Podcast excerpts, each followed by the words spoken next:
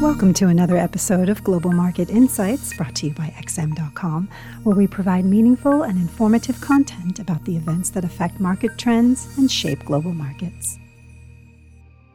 Welcome to XM.com. You're listening to the Daily Market Comment podcast for Wednesday, November 24th by Mario Hadjikyriacos. I'm Christina Marujos.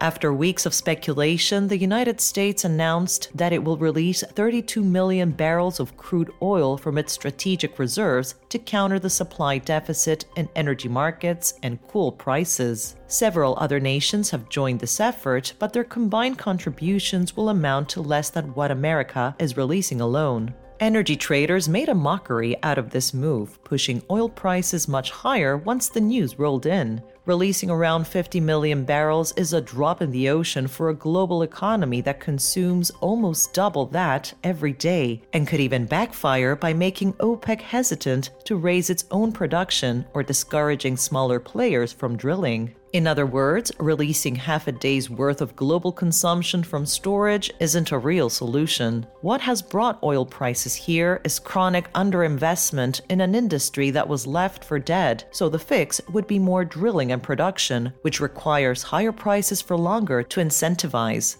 As the old adage goes, the cure for high oil prices is high oil prices. Another lever the White House can pull is striking a nuclear deal with Iran and relaxing the sanctions that have crippled the nation's oil exports. Those negotiations will resume next week, and Iran now holds a lot of leverage. The major currency pairs have been relatively quiet, with the overwhelming theme of dollar strength still coursing through the veins of the FX market.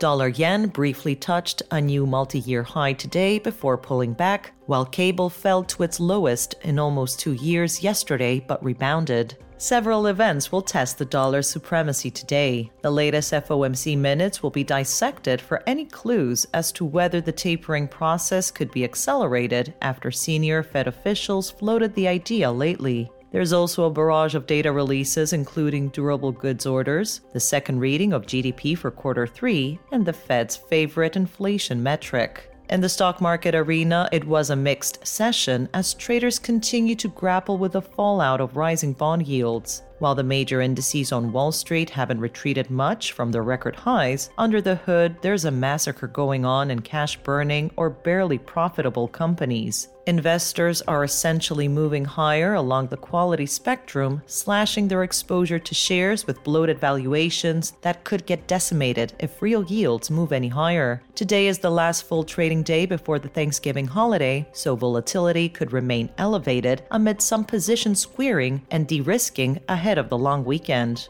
The Reserve Bank of New Zealand raised interest rates by 25 basis points overnight, but the Kiwi fell in the aftermath as the central bank disappointed those looking for a double hike. Market pricing around future hikes is now exactly in line with the RBNZ's own forecasts, both expecting around one rate increase per meeting for the next year. The Turkish lira has been blown to smithereens, losing 12% of its value against the dollar yesterday to bring its total losses for the month to a shocking 30%. FX reserves are already depleted, and the president, who essentially runs the central bank, refuses to raise rates to fight runaway inflation. At this point, it might take a leadership change or capital controls to stop the lira's bleeding. Thank you for listening to the Daily Market Comment Podcast here at XM.com.